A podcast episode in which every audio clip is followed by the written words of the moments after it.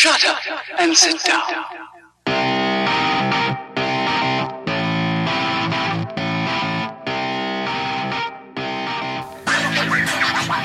All here? Well, I'm going anyways. Put that coffee down. Coffee's for closers. You think I'm fucking with you? I'm not fucking with you. What's up, guys?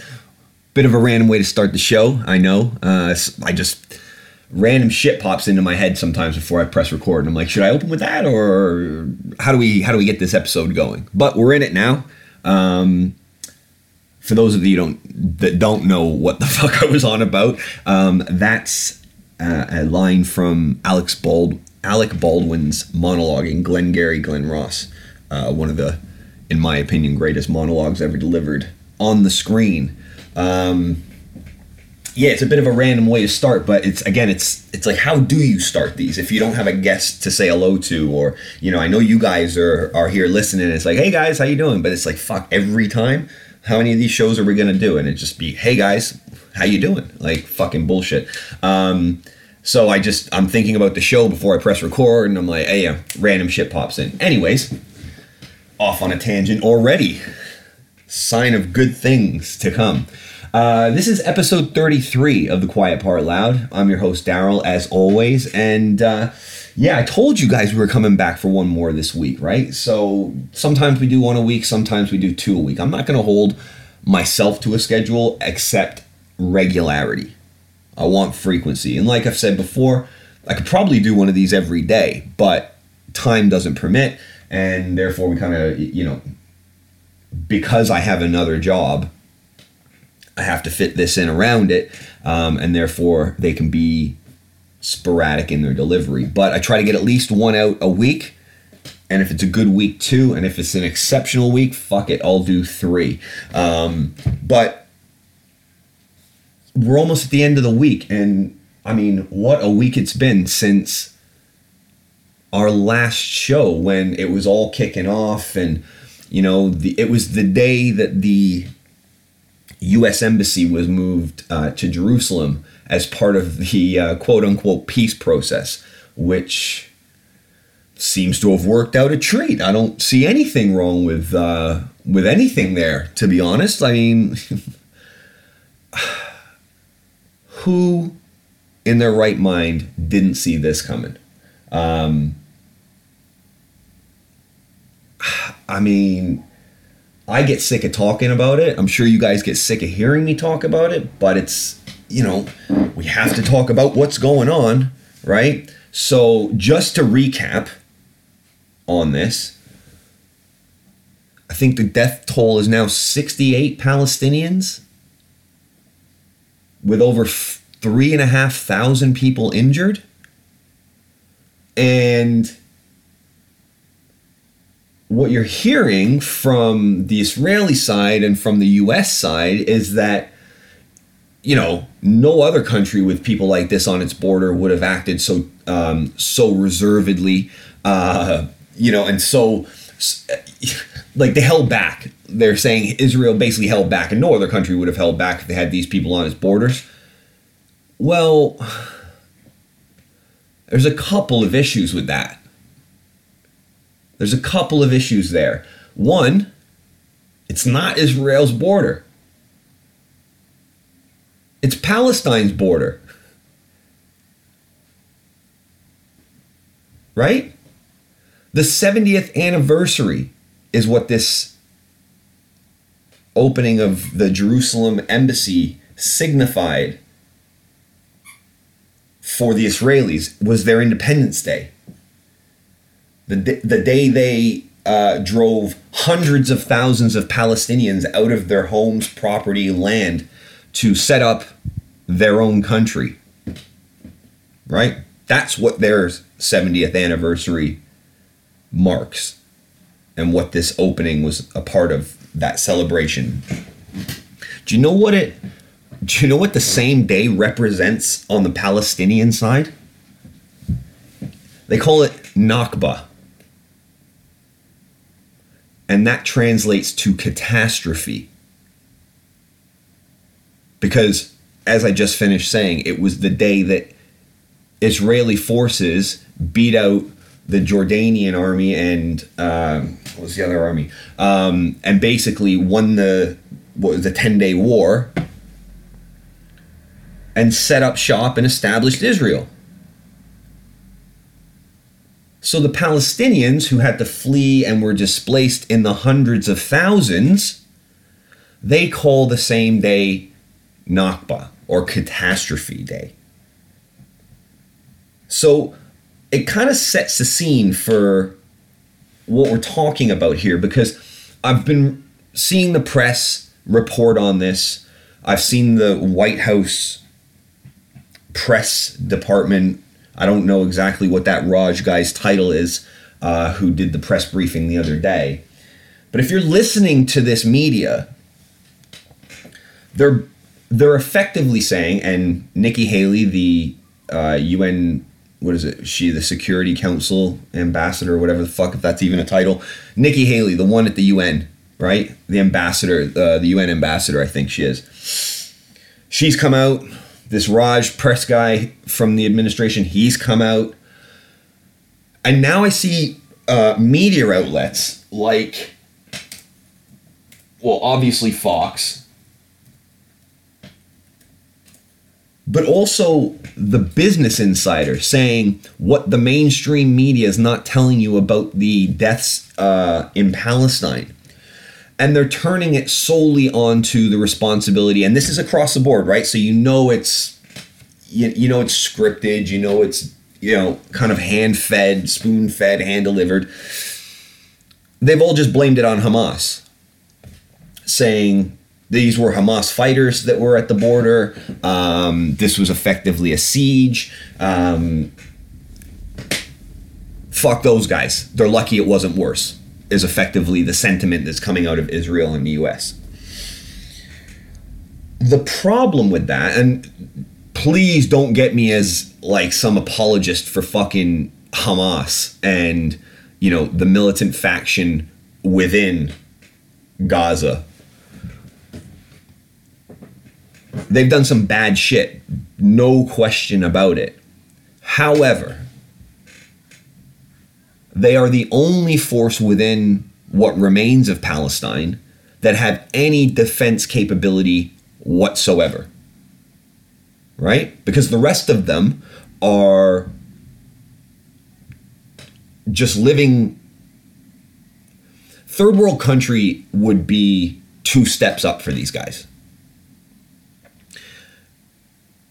And so when people are destitute and have zero food and zero water and zero electricity, except for when Israel allows it, because again, please don't forget, Israel and the the Israeli government control everything that comes into the Palestinian cordoned off areas, as it were. So, food and supplies and things like uh, infrastructure material, cement, you know, things like this. None of that shit gets through unless Israel says it's okay. There is no independent economy for Palestine. There is no uh, no industry. There's no. I mean, there's no fucking. There's no nothing. Right? It's a war zone and has been a war zone for some time now. But what we're seeing is we're seeing the most violent period or one of the most violent uprisings since, I don't know, four or five years ago when the peace process kind of broke down the last time. So when you've got a people that A, have a history, and this is brief history, right? What are we talking? 1948 when this happened? we're talking about a people that for now the past two to three generations have grown up as slaves effectively you know controlled shut in partitioned off and isolated from everything except what's drip fed to them by the Israelis. So when I see like a media outlet saying, you know what people are forgetting? uh, they're forgetting that this is all Hamas's responsibility. Well, no doubt they had plenty to do with it, right? These these guys that showed up at the border and were uh, aggressively throwing rocks and throwing uh, Molotov kites, right? And and if you don't know what that is, basically one of their ways of resisting or you know trying to disrupt Israel is by putting a little makeshift kind of Molotov cocktail on the end of a kite rope and then flying the kite up, letting the wind take it, drift over the border, over the fence, and then hopefully drop it into one of the farmlands uh, to like burn the crops. That's one of their like one of their go-to defenses, right? The other one is, um, well, it's the same weapon that David beat Goliath with in quotations, right? In the story, they're using a sling effectively and rocks to just chuck rocks. And the quote unquote retaliation or controlling of the situation by the Israeli soldiers could be described as not on par. When they have snipers and soldiers firing tear gas, snipers that are, I mean, one guy is reported to have been shot through the eye they the soldiers fire tear gas. But better than that, when the soldiers go home, some geek in a fucking uh, office somewhere controls a drone, and the drone has tear gas on it, so they can still fuck these people up and you know retaliate, defend themselves, whatever you want to call it. But we're playing stones and like burning bricks with the most advanced technology available. So, one, what the fuck are we talking about when I'm reading these media reports that it's only Hamas? Hamas have a presence in Gaza the way that they do and are the controlling party of Gaza the way they do because of the things that Israel has subjected Palestinians to. This is how you get these uprisings. This is how you get these militias. This is how you get militant groups.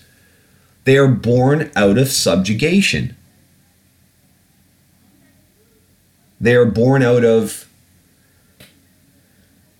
constantly being the nail and not the hammer. You know?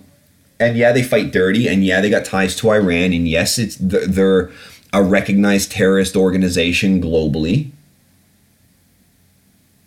But better the devil you know than the devil you don't is kind of what I would imagine most Palestinians who are lending their support to Hamas feel. That and probably fear as well for no other thing or retaliation, because again, I'm not an apologist for Hamas. I understand what they are. However, people seem to be missing what Israel is. And I want to be absolutely abundantly clear again, just in case anybody wants to take words out of context or snippet these things out. I am not talking about Israelis. I am talking about the Israeli government, their ties abroad to America, and the faction that creates a terrorist organization themselves. Not mincing my fucking words here, guys. Okay? I got no problem with Jewish people or Israelis or anything like that. Just like I don't have any problem with anybody else. But the government of that country are actively participating in the segregation, ostracization, and subjugation. How many shuns can I put in this motherfucking sentence? Of the Palestinian people. And it's completely unreported. Completely unreported. So I'm not buying this simple thing as the headlines write that this is this is a Hamas problem. This is a Hamas problem. You, if if you watch that press briefing from that Raj guy yesterday or the day before, his responses were so blatantly just I, I mean prepared isn't even the right word. They were just so dismissive like Nobody gives a fuck. The way that sentiment came across was listen, guys, we don't give a fuck about Palestinians. Um, they have a terrorist organization in there. It's easy to point to them. We're going to blame them. Fuck you. Got nothing else to report on it. I mean, I don't know why these press briefings happen most days because 90% of the responses are we've got nothing more to comment on that situation. I'll have to get back to you on that, or I have no current comment on that at the moment. What the fuck are you briefing? You're briefing your own agenda, but for any outside investigation, you're simply not interested in an engagement of that sort. You don't want a conversation like that. And it's, I mean, it's nothing new, but you just throw this Hamas out. Hamas, terrorist, Hamas, terrorist, Hamas. People were gathered along that fence on the Palestinian side, on the Gaza side of it, because of this 70th anniversary catastrophe um, recognition. That's what they were doing. A lot of these people were there gathering for that. And a lot of the elders, from the reports that I'm seeing from different foreign press outlets and not fucking BBC or CNN or Fox News or any of these bullshit things, but people on the ground, independent journalists, things like that, are saying that a lot of the elders were trying to calm these people down. You know, and they didn't want it to blow up the way that, that it blew up. But once they start getting shot, and once they start getting tear gas thrown on them, what do you expect them to do? We need to come away from this inability to criticize Israel because it could be looked at as anti Semitic. It is not anti Semitic to say the Israeli government are committing acts of genocide, murder, abuse, human rights violations, and are currently and have been establishing settlements in occupied territory. I mean, this is not. The peace process is a very difficult thing to figure out. Clearly, nobody's fucking done it yet. But the situation in terms of how it currently resides, that is not a difficult one to understand. And anybody that doesn't choose to look at the whole picture, the commentary is is is blindingly biased and obviously skewed and influenced and some more investigation needs to be done. But also on these political commentators, on these people that go on these fucking TV shows and don't even have the bare basics of the history of this situation, the origins of this situation, it's infuriating to hear their ignorance. It's infuriating to hear how little they understand about what the fucking problem is and how simplified they want to try to make it.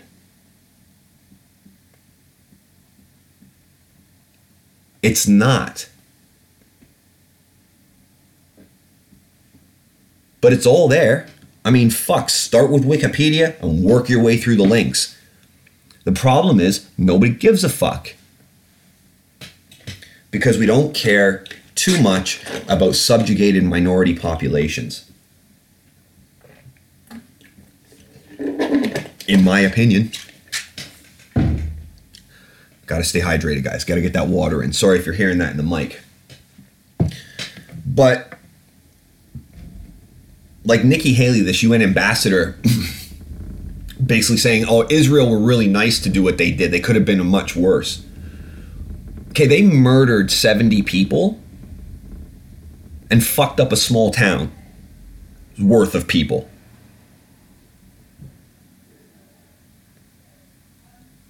She walked out of, of the assembly meeting like some protest or something that this is just ridiculous and not worth talking about. Again, they don't want to address the root cause of this problem or even have a discussion of anything critical about Israel. But like this is some fucking beacon of hope. Just because they're so dangerous and volatile in that region, and because they're so interconnected with the American legal entertainment judicial systems of America, they seem to have this power of influence. I'm not going to go down the fucking rabbit hole of conspiracy theory discussions about, you know, the Jewish bankers and shit like that. There's already been a an artist in England that's been chastised for that. God forbid we speak openly. But you have to be critical of these guys because what they're doing is fucking terrible. It was Palestine in 1947 or 46. And by 1948, it wasn't. It was now Israel and Palestine. But Palestine was split into two parts.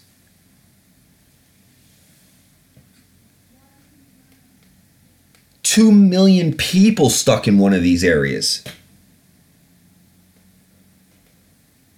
They're living like animals, and nobody's doing anything about it.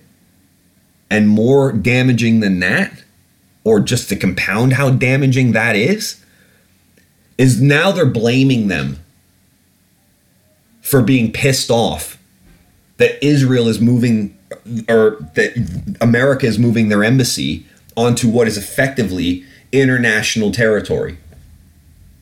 And like Guatemala fucking f- followed on. It's like, oh, oh, that's a really, really difficult one to figure out why they fucking came along with it. Have you got anybody substantial that agrees with you? Because the global community as a whole sees this as a fuck up in my opinion, what I'm what I'm seeing, not from skewed media and biased opinions and things like that, just the fucking facts. Nobody agrees with this move, except small little rinky-dink fucking countries that can be influenced by the states and their trade and their fucking, you know, they're not going to pressure anybody significant into doing this move because this is absolutely the worst thing for the peace process. This is a declaration that the US are no longer an independent, unbiased mediator of the Middle East peace process. Fact. Absolute fact. They've taken a side definitively, defended that position multiple times through multiple channels in the administration, and have made a move that is, you know, categorically from a foreign policy point of view, retarded. So there's no peace process to be spoken of now. And anybody out there that's like, well, you know, America has to be the moral compass or, you know, is the moral compass of the world, fuck you, because that moral compass does not point true north at all. And who the fuck, other than their military, made them, you know, chief mediator for the globe. Fuck you guys. How about that? But I've got my further thoughts on obviously Trump and why he's doing this with Israel and things like that. Because for all intents and purposes, this motherfucker's an atheist, anyways. He doesn't give a fuck about any of this. And this is a religious problem. Let's be for real, for real. This boils down to a religious problem because Jerusalem is seen by Muslims, um, Christians, and um, and Jews as a holy Mecca, effectively, like a holy centerpiece for those. You know, they've all got you know their their their their key kind of areas in that city, and part of the peace process that was being discussed before back in the day when Clinton was involved in it and so on through the years. One of the negotiating points for the peace process was that Jerusalem would be effectively divided. Like East Jerusalem would be for Palestine, West Jerusalem would be for Israel. Um, and, you know, obviously that is off the fucking table now. So I don't know, it's just infuriating. It's infuriating that enormous media outlets like Business Insider can turn around and be so blatantly fucking ignorant about facts.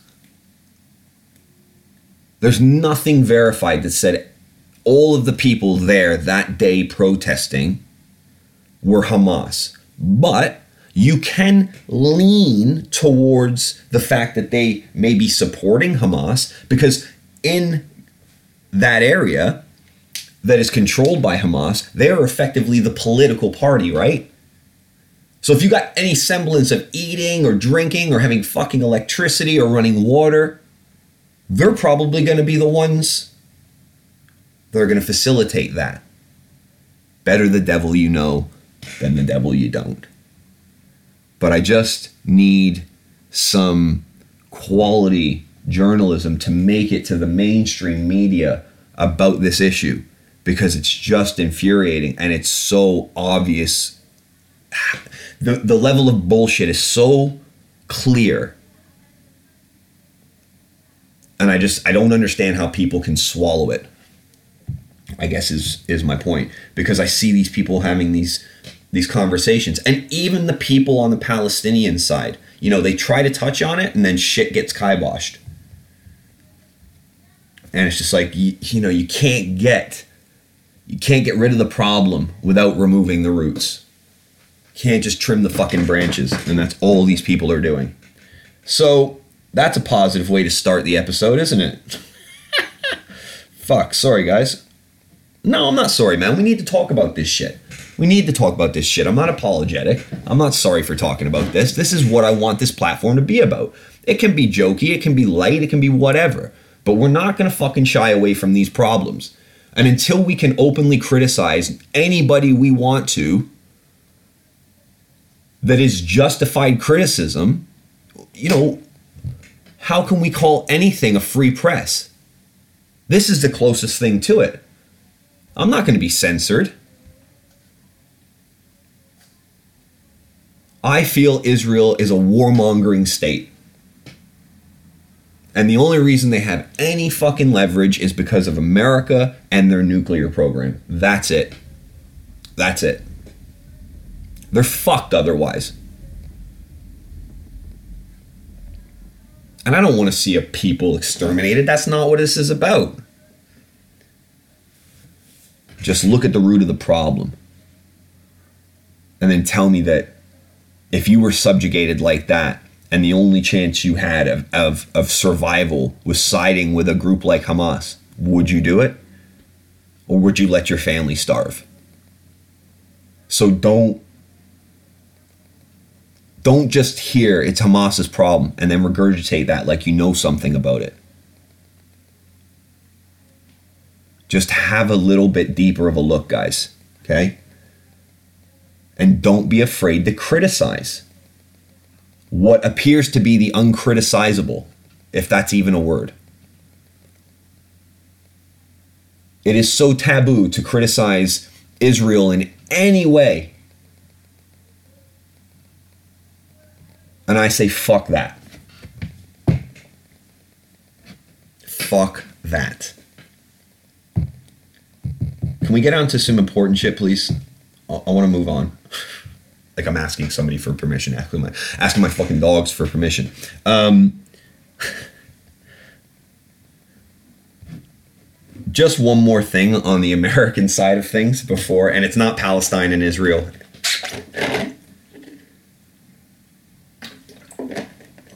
It's uh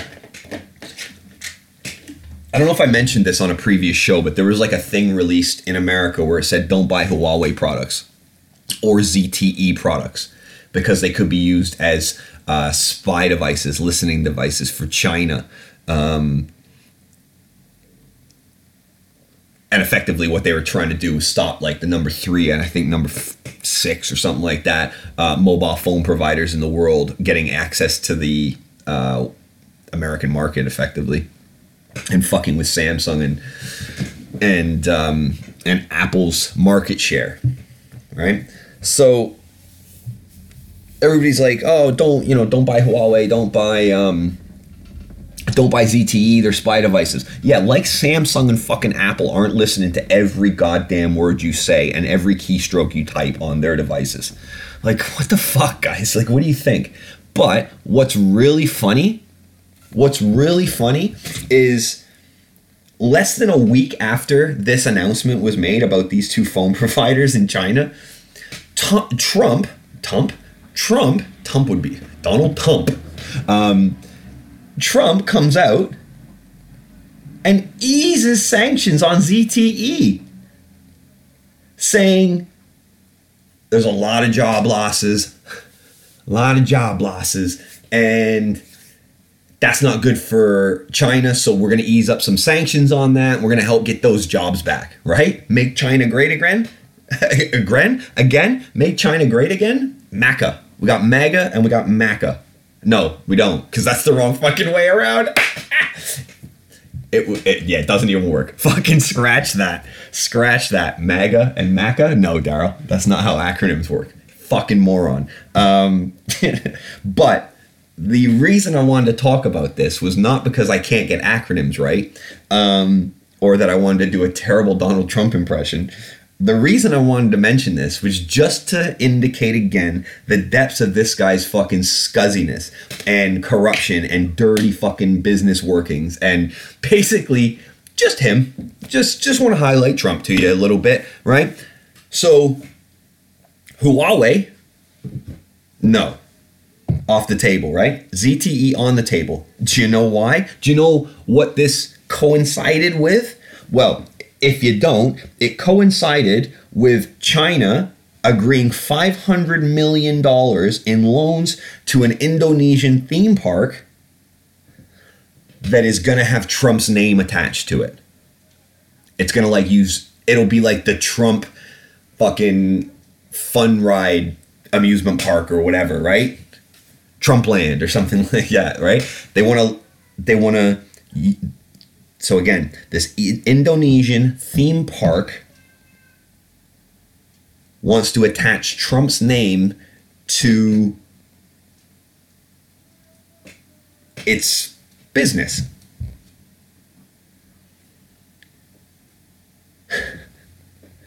Fucking hilarious. Trump has basically said if you give the funding for this so I can get that some of that 500 million funneled to me, right? For branding payment, for whatever that business arrangement is, like however much he charges for his brand or his business affiliation, he's going to get some of that 500 million, right? So the conversation is likely to have gone, "Hey, we'll um we'll we'll ease up on ZTE if you let this money go through to this theme park. And China's like, yeah, cool. We'll we'll uh, we'll give that money. That's like fucking, you know, that's half a day's earning in like one factory uh, area of one of our provinces. So yeah, cool, no problem for that. So we can get ZTE in and uh, and start doing what we do. Yeah, we'll have that. Thanks very much. So he's not even good at being a dirty, corrupt motherfucker. it's just it's just so backwards to me. But yeah, I thought that was really convenient timing, and like I said, it's just so blatant. I mean, he's not even hiding it. It's not even hidden. Um, so yeah. What else is going on? That's politics. you know, besides that, fucking uh, Theresa May over there trying to negotiate the customs union. She's like, "Well, we want single, we want access to single market. You're fucking in the single market, stupid bitch." Oh, you know what's fucking hilarious? You, I assume by now most people in earshot of my voice have watched the Donald Glover, the Childish Gambino "This Is America" video. Yeah. With all its symbolism and messaging in it and you know its creativity and no i'm not a fucking white guy just blessing this video and fucking like giving my love showing love to this video so i can be transitionary. It's a good video. I don't even remember what the song sounds like to be honest. I need to listen to it again this good video just from a cinematography point of view right so of course, because it's how we are today. And these fucking YouTube stars are ruining everything. There was a Canadian YouTuber, female, fuck is her name, Nicole Arbour. Well, she did what she called a women's edit of that song. And not only that song, but that video. Don't watch it. Don't watch it. She was claiming female empowerment once she got shit on by the internet. But effectively, she's just a thirsty bitch, one of these YouTube douchebags who will do anything for clicks. And once it's not received well, once the message is completely missed, because let's be honest, there's not a message in the fucking video, they come out and say, well, it's because of this. This is why I did it. All my intentions behind it were good. Fuck you, they were. You're doing it for clicks and views and working on your ad revenue. That's all you're doing. You're a prostitute to content. You're a prostitute to the internet, and you're a prostitute to YouTube. And that goes for fucking Logan Paul, Lil Tay, or any of these other degenerate, misguided miscreants.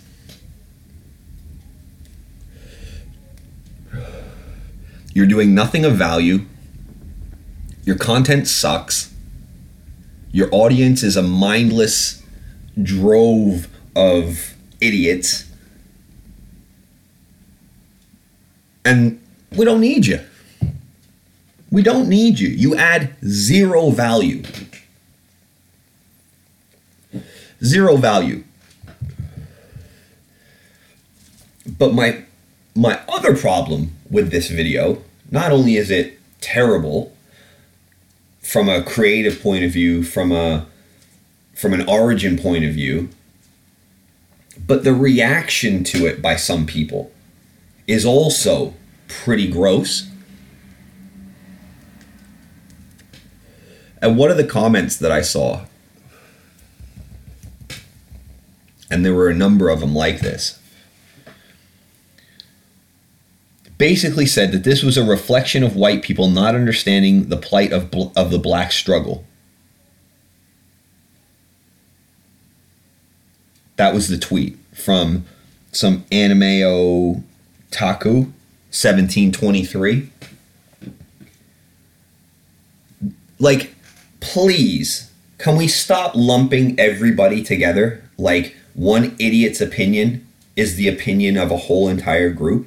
We have to get away from tribalistic mentality and points of view because it's so it's so boring, so unhelpful, and so detracts from the actual problem, right? The problem here is that this ignorant bitch in Canada, who's a YouTube prostitute, effectively made a really shit piece of content biting a really good piece of content.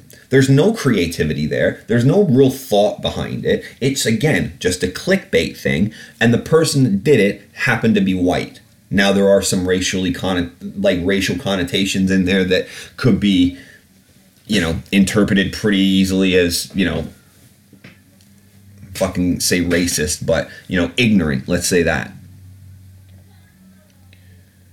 But that's not a white person problem. That's a YouTube prostitute problem. That's a thirsty youth that have like developed this idea that just putting videos out all the time, no matter what, and going to a common, den- a lowest common denominator audience, like children or I don't know, whoever else watches this shit, all you gotta do is look in the YouTube comments and you see the type of people that are truly invested and subscribe to these types of channels. It's, yeah, they're junk, let's be honest. Um, but this is not a white person or white people not understanding the plight of the black struggle. This is an individual case of an ignorant person doing an ignorant thing based on a person's art who happened to be black and was talking about the plight of black people. We have to delineate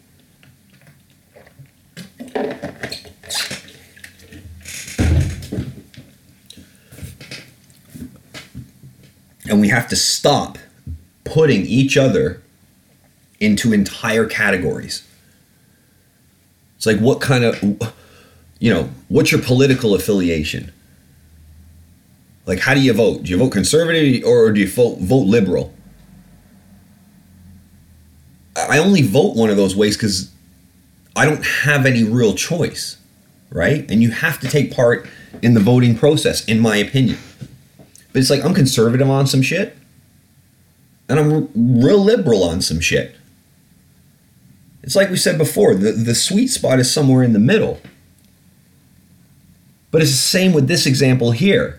This is not white people don't understand black people's struggle.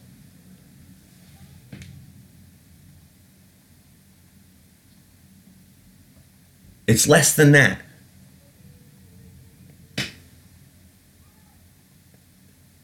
But I just like, it's not, you know, you don't just press the red button every time a fucking issue pops up. Because it detracts from the real issues. The thing to do is silence these people by not engaging. They only profit and benefit off of engagement. That's all it is. So recognize the shit content, recognize when you're being tricked or lied to, or being sucked down a rabbit hole, or a victim of confirmation bias and things like this, and be an individual. But also, let's start treating other people like individuals. Individual merit. That's all it is. This is not this woman putting this stupid fucking YouTube parody thing out. It's not that white people don't get black people's struggle or don't care to acknowledge black people's struggle. Not at all. Right, that's enough about that side of the fucking pond. Let's come home. Let's bring it home because like I said to you before, guys, it's almost the weekend. And what a weekend it is gonna be. Oh, I mean, I don't know if you can sense and just feel the excitement in my voice. But we got the royal wedding this Saturday. I mean, I don't know about you, but I've been waiting for this. I cannot wait to see what my money is paying for. I can't wait. They better have some nice fucking flowers. That's all I'm saying. They better be eating good steak at dinner time at that reception. Because collectively, I'm talking to my UK people now, collectively, this is going to cost us about anywhere between, well, they're guesstimating around 32 million pounds with all the security and everything that goes along with it. So you motherfuckers better tune into this thing and see how your money's being spent. 32 million quid for a wedding. They say Kate and William's wedding, they say that was 23 million.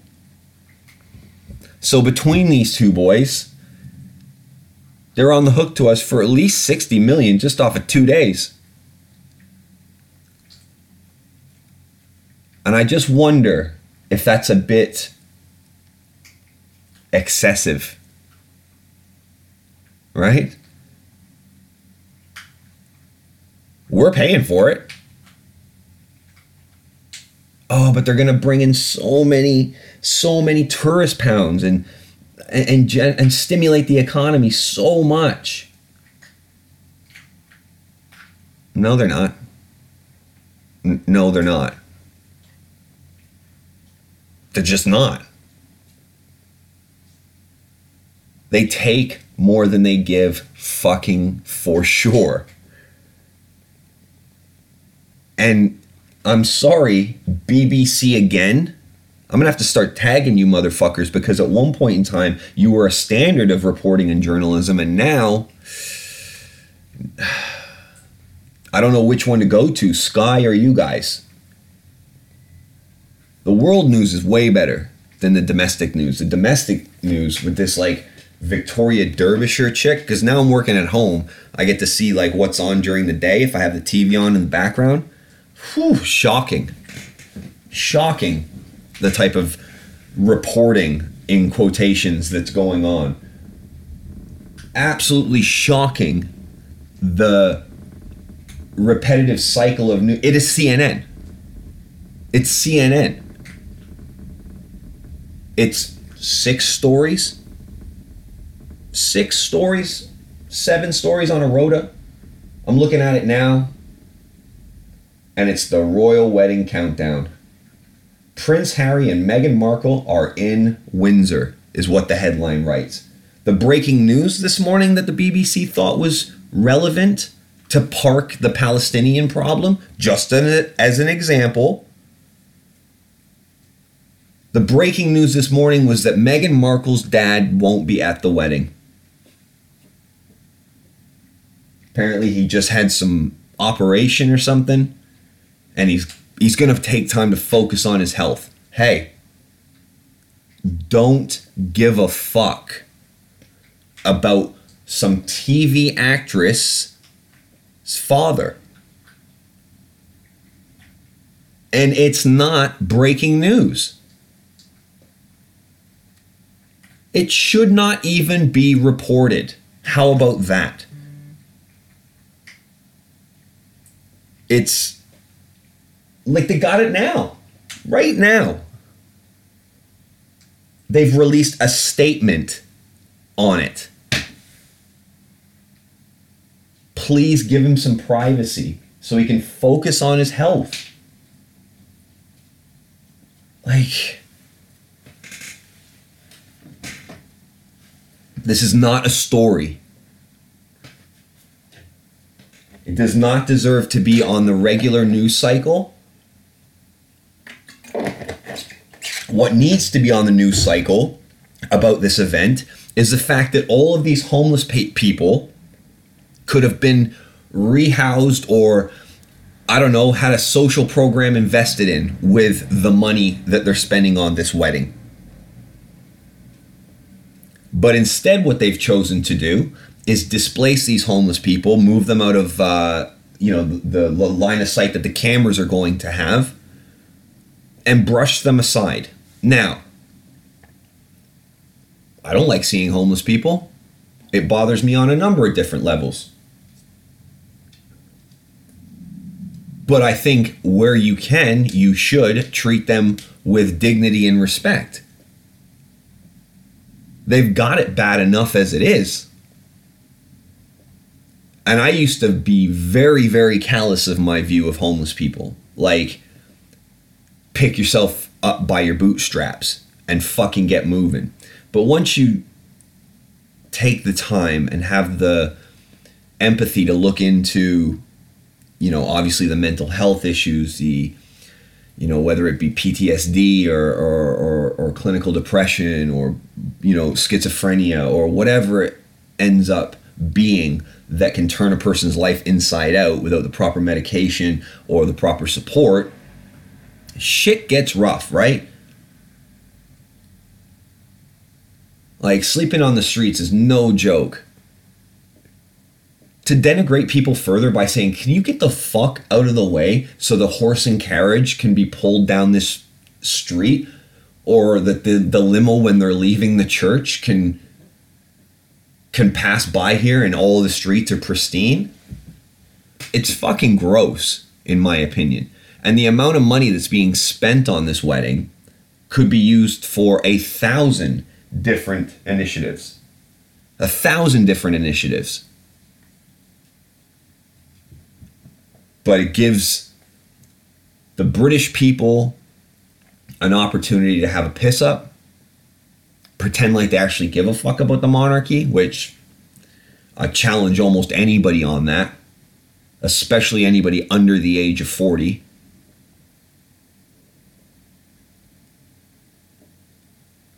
And it's a chance for people around the world to get an opportunity to watch a soap opera they don't get to see very often. That's it.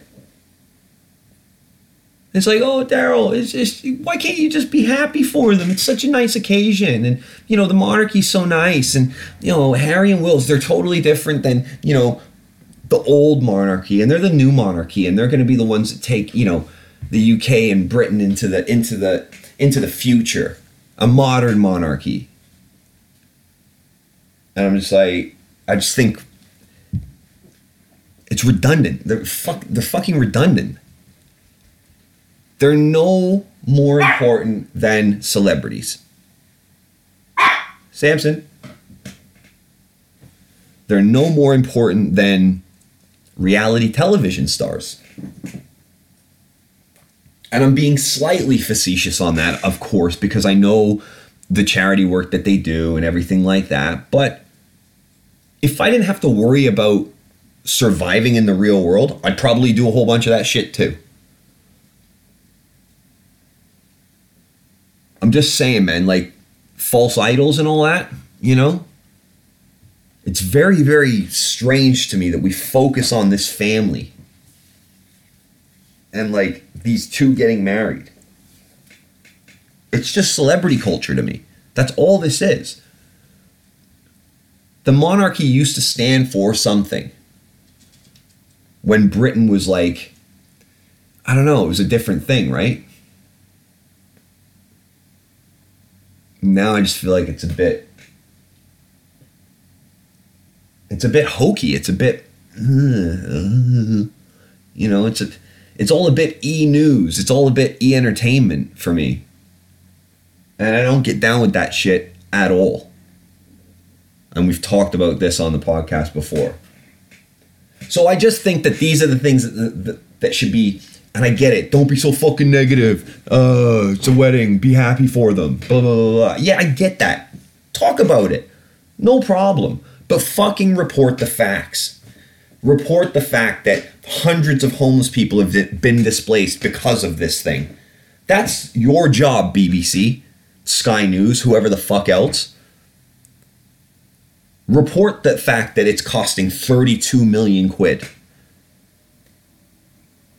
In a time where the government wants to uh, brag that wages have gone up by 0.1% more than inflation for the first time in fucking seven or 10 years. Report the facts. Don't report bullshit as good news and garbage as worthy journalism. Report the motherfucking facts, please.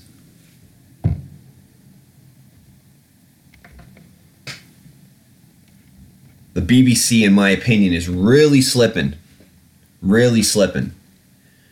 And it reinforces my belief that TV license payments should be canceled and eradicated completely. Because I've said this before in public and in private. I think the BBC should let the market decide if it's relevant to stay around in its current capacity. It should not be government funded.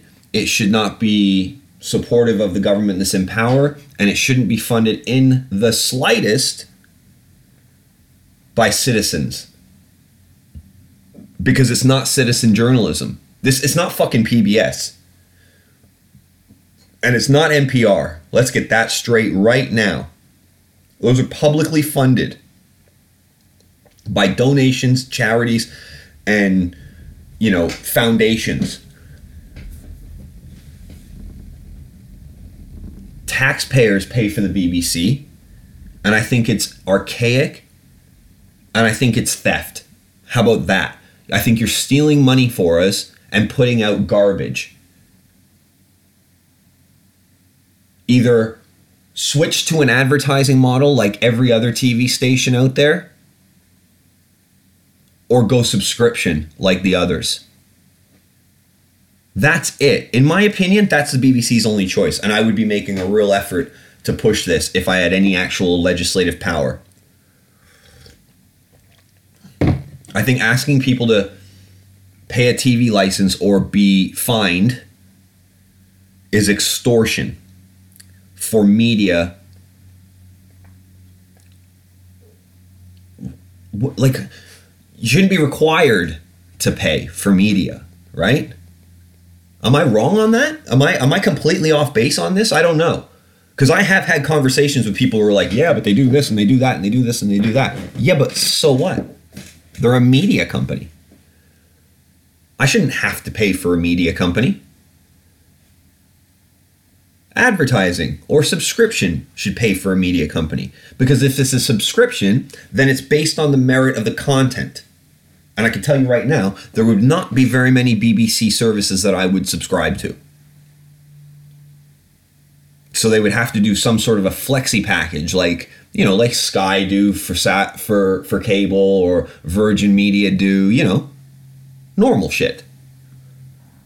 Or like if you want to watch boxing because there's an event on, like the fucking royal wedding, you should have to pay for it. That's it or stick it on one of your other channels that should be subscribed to or paid for by advertising. So I just I don't think they they warrant that. I, I, I don't think any media company warrants that. But I have to pay for a service or I get a fine. And it's a service that I I utilize for the news, but as I said, less and less so. But I don't listen to their radio shows. And I don't listen to any of their other services, and I barely watch any of their TV channels. But I'm already paying for the TV channels because I pay Sky for those TV channels. So, just like all the other channels I get on Sky that are funded by advertising, what makes the BBC so special? Why should I have to pay again for that? Or to have a TV? Who the fuck are you talking to? Do you know what would happen if they tried to do that now? It would last it would last 20 minutes the discussion would last 20 minutes. People would be like, "Fuck you." This is a this is like religion, right? You can't you can you can't survive if religion isn't promoted to children. There has to be an indoctrination. This shit is so archaic. People are just used to it now and they're just like, yeah, that's the way it is. Fuck that. How about that? Fuck you. Again, not having it. If you want a service that badly, you'll pay for it. And if they don't want to do advertising, like, oh, they're like, it keeps us independent. No, it doesn't. No, it doesn't. There are very, very few media outlets of any size that are independent, purely independent. Very, very few. And certainly none of the mainstream ones. So, anyways, I think I think the quality of the BBC sucks and is getting worse. My main use for the BBC is news, and they don't even do that the best. I can get my news in 10 other places that are much more comprehensive, and I'm not required to inv- to pay for them, to fund them. So, fuck you all around. Because if they disappeared tomorrow, wouldn't miss them. Would not miss them. Let the market decide what happens to the BBC, is what I say. The funny thing is, their website has something stupid like I think it's something eh, fuck, I'm trying to remember the number I saw. I think it's something like 70% of the population visits the BBC website every month. Or sorry, not 70% of the population, 70% of the internet population in the UK. Sorry, correct that. Yeah. So there's like there's like 67 million people in in the UK and I think 43 or no, 53 million of them are online. And of those 53 million, something like 70 or 80% go onto the BBC website at least once a month. That is staggering. The ad revenue they could make from that channel alone would be incredible. So maybe I'm talking out my ass. Maybe people would pay for it. I fucking wouldn't personally. Uh, and I think if it came down it's it's the Facebook question, right? It's the Facebook question. Except this is something you've been paying for for so long you don't even realize you're paying for it. Right? It's kind of like data Facebook stealing all your data. They've been doing it so long, you're kind of like, well, it hasn't fucked with my life this much, so what do I actually really care about it?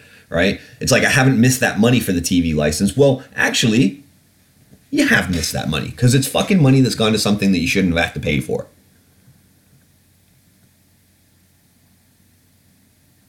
But that's what this is like. The market needs to decide. Because my guess is maybe 30% of people would pay for Facebook. Depending on what the price point was, obviously. You know, and that number varies based on that factor. But you got to come with quality. And if you come with quality, you'll be rewarded. The BBC are in a lucky position because they're such a legacy brand that people that do watch it would probably want to continue watching it. So maybe they would have a good take up on on subscriptions. I don't know. It just it wouldn't be wouldn't be something that I did. And I just think it's asinine to say you can have a rule in place like a TV license to fund that. And it's mandatory. I just, that I don't buy for a fucking minute. I can't swallow that for a minute. Although I have to because it's the fucking law. So, do quality content. We're paying you for it. It's like I saw this thing on there the other day, and it was, um, oh, it was the most ridiculous fucking thing in the world. So, I think for about ten minutes there was like a hashtag uh, boycott New Look, and anybody listening that doesn't know what New Look is, it's a clothing store in England, right? I think they do men's and women's, but this particular thing was um, about women's clothes and outrage, outrage, guys, fucking outrage that a plus size pair of pants, pair of trousers, whatever you prefer, were 15% more expensive than the quote unquote normal sizes. And the first thing that popped into my head was well, surely it takes more material to make a bigger pair of trousers or a bigger shirt or a bigger sweater or a bigger bra or a bigger pair of underwear or whatever. So, therefore, you would expect the price point to be higher, right? Uh, this is what immediately popped into my head. Because if I go to Starbucks, a venti isn't the same as a tall, right? I can't believe I just said venti on the fucking podcast. A large snapback, um, a large is more expensive than a small, right? And that generally equates to the fact that you're getting more of it. Well, if you wear a triple XL versus a medium, it takes a lot more material to make the triple XL than it does to make the medium. and the cost will go up per unit because there isn't as much demand as those. So, of course, the BBC, and all its journalistic wisdom, decided to have two people on to discuss it. One was a fat black chick who was a consumer. I think she was a blogger or maybe a model, a plus size model or something like that. And the other was a fat German chick who was a designer and owner of a of a clothing brand that caters for plus size models. An expert on the subject, you might say. So the woman who works for the BBC sat in the middle of them and was like, "Guys, tell me what the problem is here. We'll go. We'll start with you." And she turned to the plus size model. And the plus size model turned around and said, "I don't think I should be charged more for my clothes because it's discrimination. It makes me feel like, oh, they're subliminally telling me, brands are subliminally telling her that she needs to lose weight because they're charging her more for the trousers that she needs to wear versus the trousers that someone who is smaller than her needs to wear. That's discrimination. That's per oh, that was the word she used, persecution. Right? And at this point I'm already like waving my fist at the TV, you know, asking if this can possibly be a serious segment on a reputable news channel. So when they turn and they ask the German designer, who is also a big girl, big woman, but not only is she a big woman, she's a tall woman too. Not only that, so she knows kind of, you know, the struggles of finding clothes that fit. Not only that, but she owns a clothing brand for plus size women. And out of her mouth comes, well, it costs us more to make bigger clothes. Therefore, we have to charge more.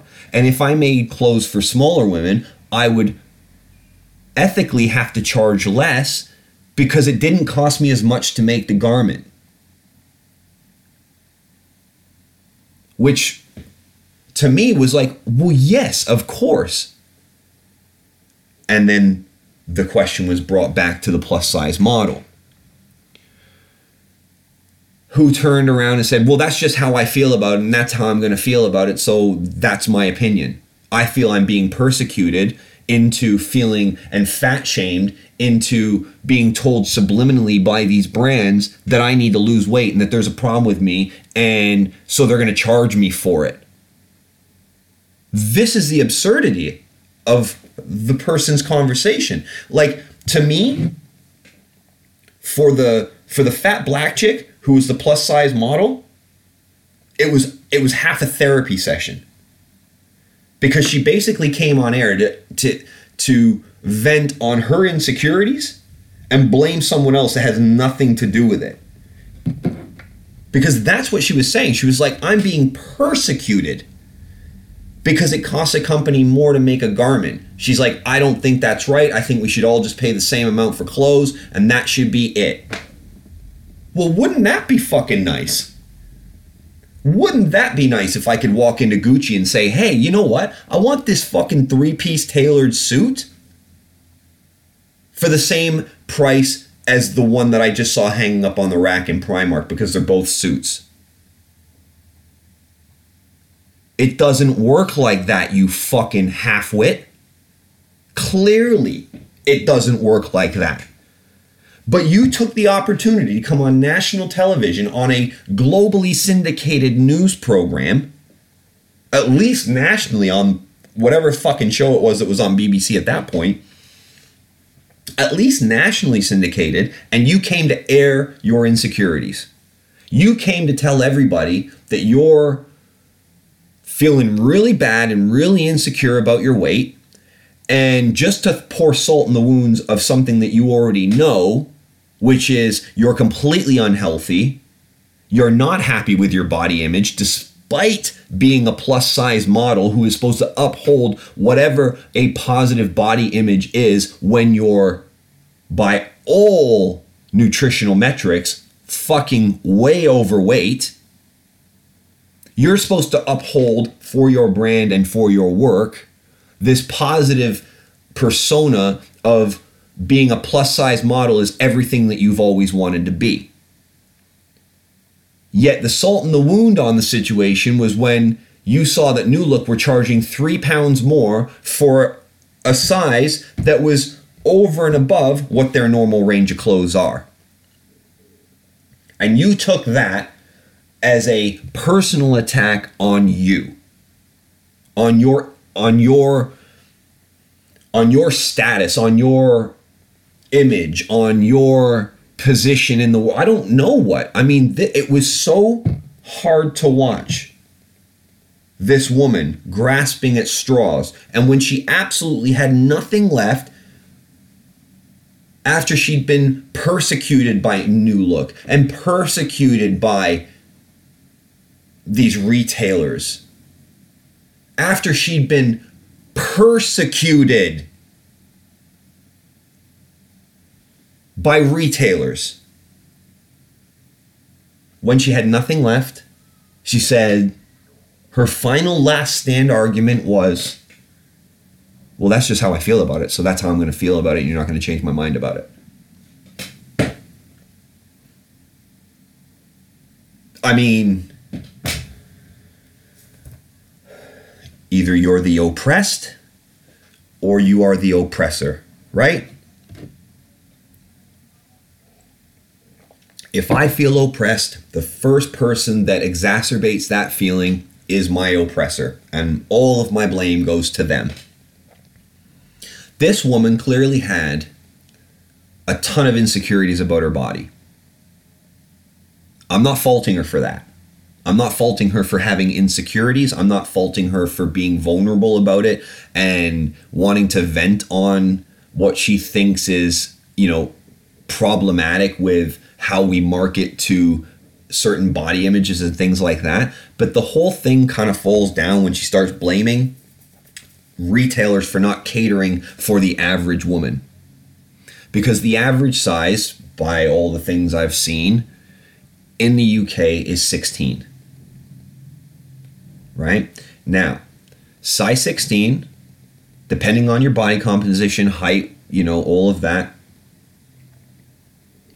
for the average woman, a size 16 would probably teeter on the overweight side. Right? And I'm probably being polite when I say teetering. Because the simple fact of the matter is, we have an obesity problem in this country. We have an obesity problem in the Western world, and it's diet related. It's diet related and it's exercise related. And if you want to go a little farther than that, it's got a lot to do with the pharmaceuticals that we're ingesting, like Tic Tacs, as a society. Okay, so those three things are a recipe for disaster in terms of the health of your population. Culturally, there could be some other things that roll into the diet as well. But this is a diet issue. This is a nutritional issue. This is not a fucking retailer's issue the woman that was complaining that she was being charged more for this pair of trousers was grossly overweight. She wasn't a plus size model, she was fat. She was unhealthy, and you could see it all over her face that she knew that too. This was like a straw that broke her own back. And I'm really, really getting sick and tired of these plus size models coming out with this po- positive body image shit. Because if you're fat or overweight, right, which is how we nicely wrap up plus size now, if you're of that size, there is a very, very good chance you're unhealthy. And if you are unhealthy, that means that your body is not functioning the way it should, which means your cognitive functionality is probably not optimized. your internal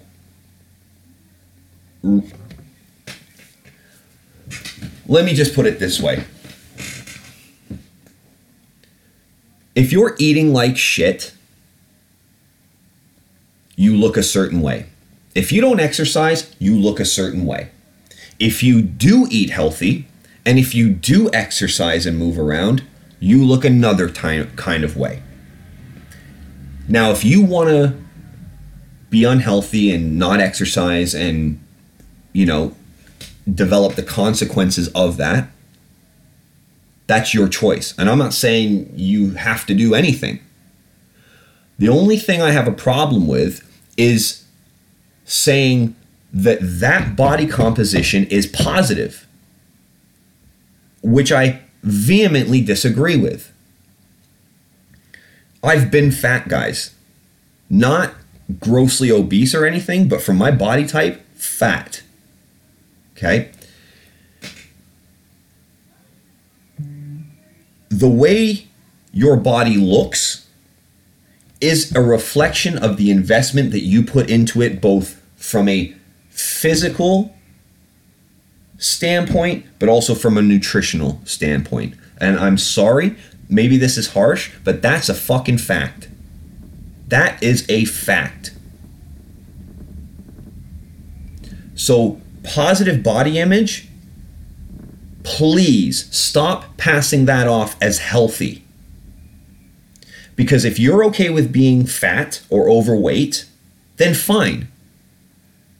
But stop trying to peddle clothes and products to people like this is okay. Because at the end of the day, guys, I'm not fat shaming anybody here. We have a fucking obesity problem. Cardiovascular disease is one of the leading causes amongst all age groups across the Western world. There's a reason that fad diets exist. There's a reason that personal trainers exist and gyms exist and all of these other things.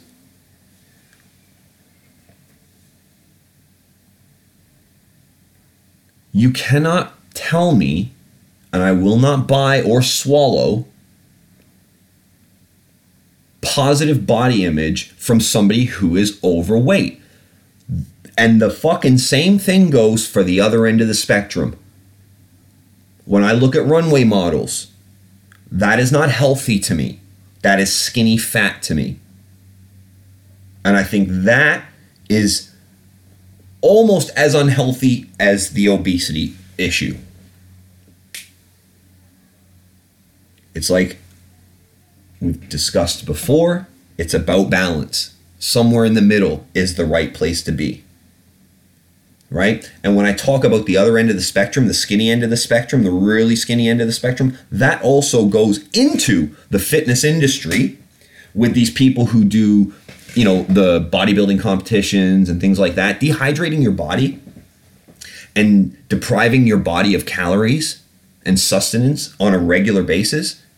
We already know this. It's bad for you your kidney function becomes irregular you know your immune system suffers as as a result of it. So again any form of extreme is going to run you into problems right? And i think it's a slippery slope with the obesity thing and the plus size models thing because you're gonna have like you like you had in the 90s and the, and the 2000s when it was all the rage about these skinny emaciated uh, models right? And they were putting out a negative body image about being skinny right? Same thing with the plus size models now.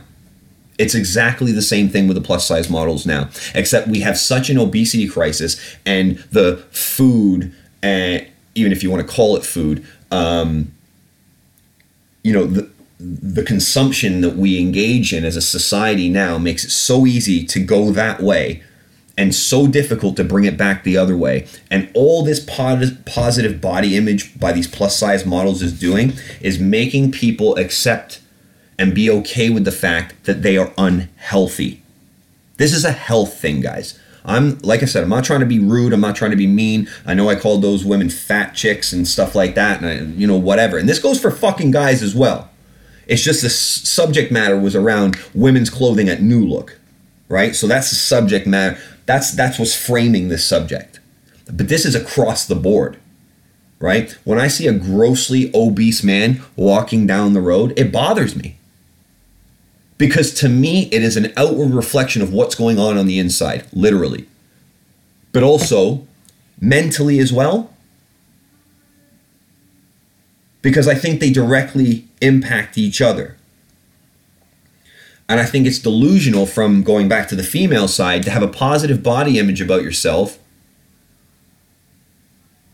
when you are completely and utterly unhealthy. And it clearly shows. So I have a problem with that. I also have a problem with people claiming persecution by retailer. Because again, it's the whole it's the whole if you keep calling people Nazis, you're not going to know when the Nazis come, right? Keep using and this this one was black as well. So for her to use persecution is fucking twice as bad in my opinion. So we got to be careful on the verbiage, right? Because you're not being persecuted. If you don't like how much they charge for something, fucking go somewhere else.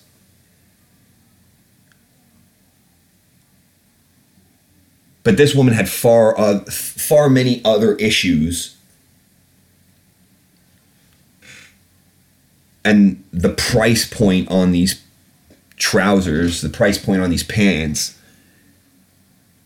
was just uh it, it was just a way for her to get on TV and vent. It was it was fucking terrible. But the problem is I've seen it I've seen it now reprinted on other media outlets from the BBC interview. And the worst thing about it is that New Look have now come out and apologized and said they're going to try to fix it. This is the cost of doing business in the society that we live in now that you have to respond to every crazy person's fucking retarded argument that doesn't understand anything about retail production, price points, margins, or anything like that. It's it's crazy to me that you would bend and allow this to be set as a precedent. She has the right to be offended by what they're charging for that for those prices and the difference in those prices. She has every right to be offended. She has every right to go somewhere else and take her business elsewhere. Right? What she doesn't have the right to do is try to make it out like this is a, a company that has persecuted her personally and has delivered subliminal messaging for her to lose weight. No, that's your subconscious, my love. That's the fact that you can't walk up three flights of stairs without being out of breath talking. That's the constant disruption and pressure you feel on your internal organs. That's where that voice is coming from. That's where those thoughts are coming from. It's not coming from New Look, right? Just like the people who were outraged about the uh, cutest monkey in the jungle. Like, I mean, that was even more. That was even worse to me than this, but that was laughable. Like people think boycott H and M because you think there's a bunch of fucking racist Nazis sitting on the board making all these decisions at all these different stages of the um, authorization process. So they're just like, yep, that's racist. Put it on through. Yep, that'll offend every fucking black person in America. Get it on the production line. No, it was an oversight and a mistake, right? And it was a tasteless. Um, it was a tasteless application to something that's harmless that cutest little monkey in the jungle shirt with the black guy, the black uh, kid, the little black boy modeling it, right? It was the wrong match. I guarantee if that was a white kid in that sweater, nobody says a fucking word, right? But it's the climate. It's the climate. Can we get a, can we get offended for anything? Absolutely. What's next? Fucking bring on the next one. And that's what this one was doing. She was projecting. She was projecting her own shit onto New Look. All right? Because if she was actually healthy and she actually wanted to take care of her body instead of holding up some sort of a, a facade like she has this positive body image about being a, an overweight model or a plus size model, should there be no issues. If she took care of herself, if she was a healthy woman, which she was not, by the way, categorically was not, then she wouldn't have this fucking problem. And maybe some of those insecurities would go away. And maybe she would have some more confidence in herself. And maybe she would reserve the right to come on a national television and project all of her problems onto somebody who had nothing to do with them. We got to stop playing black and white, right? Just because you feel oppressed doesn't mean that the first sign, this, this, the last straw that breaks the camel's back, is the oppressor. That's not where your problem lies, and that's definitely, definitely not where they're going to be resolved. This is for that lady there. This is an inward journey. Simply, simply stated, she needs to change her diet. She needs to start moving and exercising because both of those things she absolutely does not do. And the change that that can have on one's mental approach to life, but also their confidence levels and their awareness and their cognitive function and their gut health and everything else, their mobility, you know, everything like that, the quality of sleep that you'll get, it all changes. It all changes. And I'm talking from experience. I'm not talking out of my ass like some guy who doesn't have or has never had a weight issue. I had way more than a fucking weight issue. Let me tell you something right now. So I know how problems can be compounded. But I also know that there is absolutely categorically 100 fucking percent an element of pick your shit up and get moving. Fucking pull yourself up by your bootstraps. You cannot be coddled in this world at every corner. And every uncomfortable situation cannot be cause for outrage because we miss the real things that we should be outraged about, is all I'm saying. Stop projecting. It's not it's not this company's fault. And then you try to start some social movement that obviously, you know, there are hundreds and thousands of people out there just waiting for something to jump on that they're fucking pissed off about. That they didn't even know they were mad about until you told them they should be mad about it. I was reading this, or I was listening to this podcast, and it was about Facebook's influence in Sri Lanka. Now, Sri Lanka is a mainly Buddhist um, place, but they have a minority Muslim community. And there was outrage and violence over some things that have been shared on Facebook, and a couple people got killed because of it. And what happened basically was this guy, he was a Muslim guy, and he owned a restaurant that he had worked in Saudi Arabia to save up for, and it was basically him supporting his entire family through this restaurant. And one day, this um, this Buddhist Buddhist guy came in for something to eat, and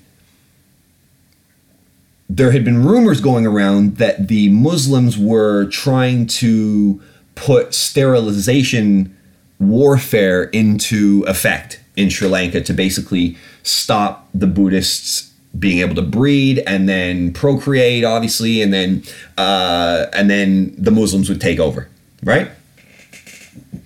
So back to the restaurant, this guy calls the restaurant owner over to his table and is indicating like did you put something in this? But they speak two different languages. So obviously there was a translation issue there.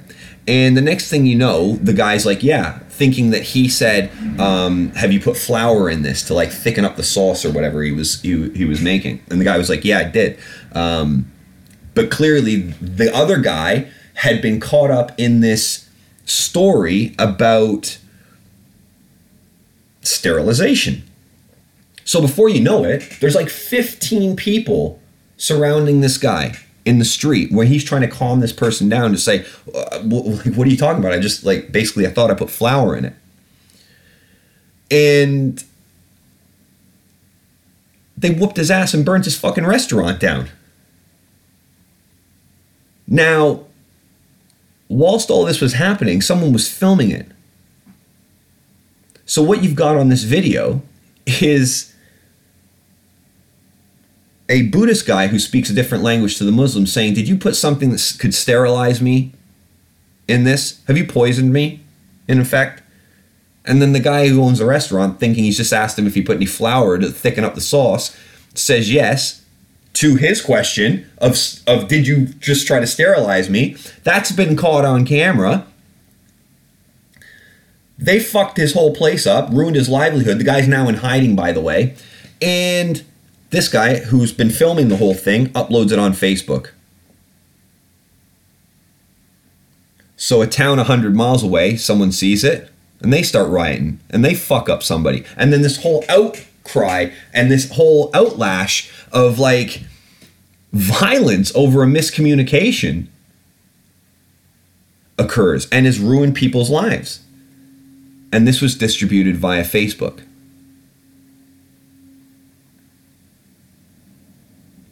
and shared via Facebook. And there was nothing that they could do to get a hold of anybody at Facebook to pull this content down because it was clearly misguided and misunderstood.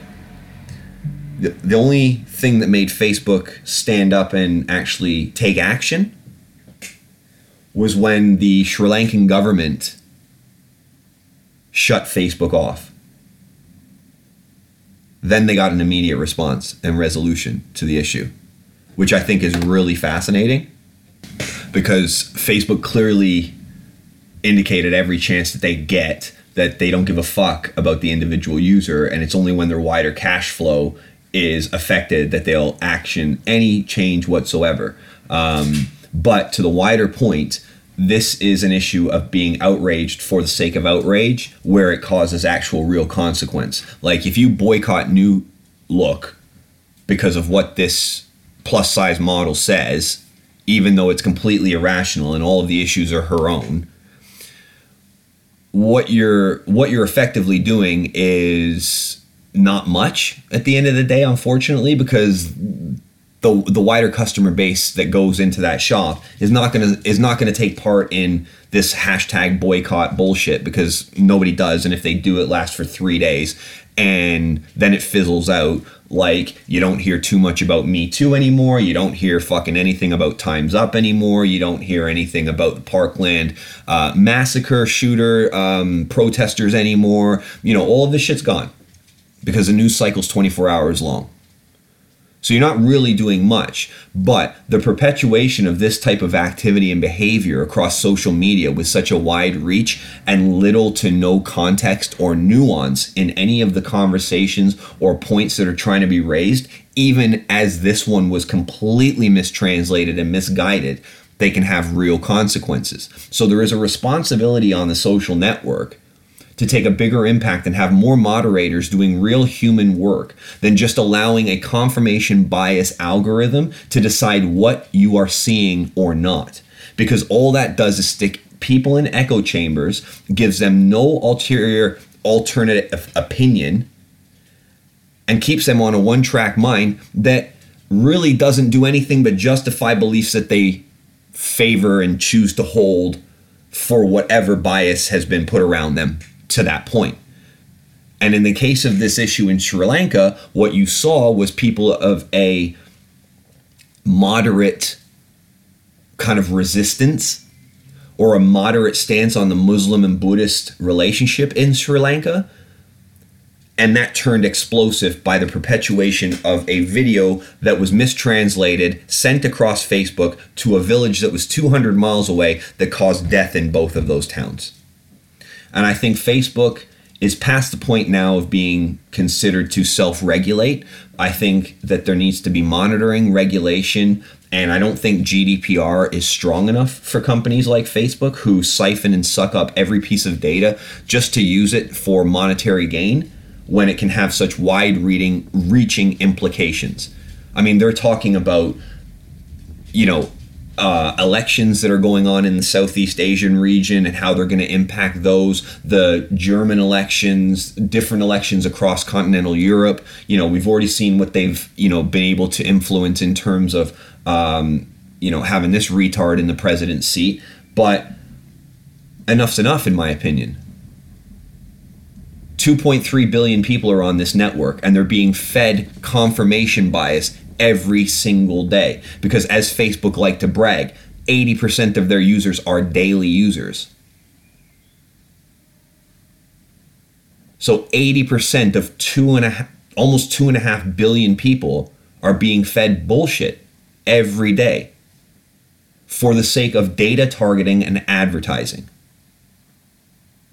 But obviously, it goes wider than that because they allow developers into the platform who then can siphon off your data and use it for whatever they want.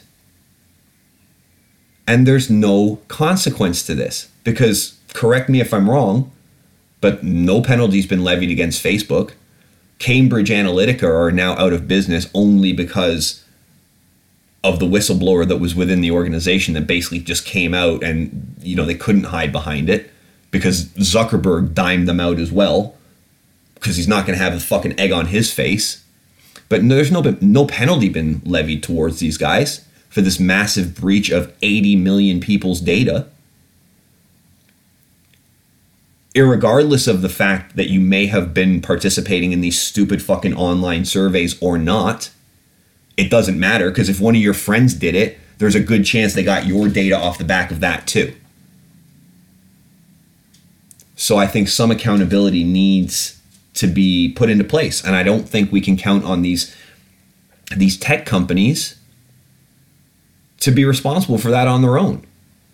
Because the only thing you get in terms of a response from these guys is, well, we were a baby little company that was built out of our, out of our college dorm room, and we didn't know it was going to have this impact on elections or this impact on people's data or, you know, bullshit.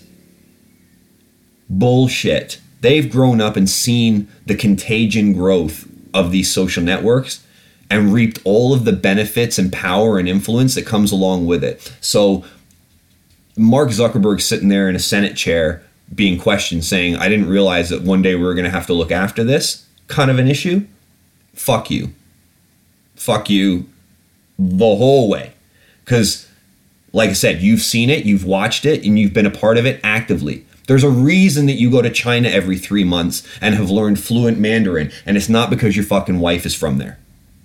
So, to play the dumb little innocent schoolboy is tired, it's expired, and I think it's time for for these companies to be put more in check. You know, I get it. Twitter's a public company or a private company or whatever, so you can't tell them who to kick off their site and all that shit. But, you know, Facebook's public. Facebook's public. They have to answer to their shareholders. So I think there needs to be more pressure put on them to do some serious, serious regulation on how not only they serve and use your data, but also the amount of staff that they have, the moderators that they have in place, the categorization around that, moderation, and all of the little nuanced things that I'm sure most of those old ass senators a- asking the question didn't even think of. And I'm sure tons of that I haven't thought of either. But you got to stop getting outraged just because there's something to be outraged about because it can have real life consequences, you know. But hey, who gives a fuck, right? Who gives a fuck? Meghan Markle and Harry are getting married on Saturday, so who gives a fuck about any of this other shit? Right? Let's have a Victoria sponge and drink some fucking Prosecco because that's what we do in England.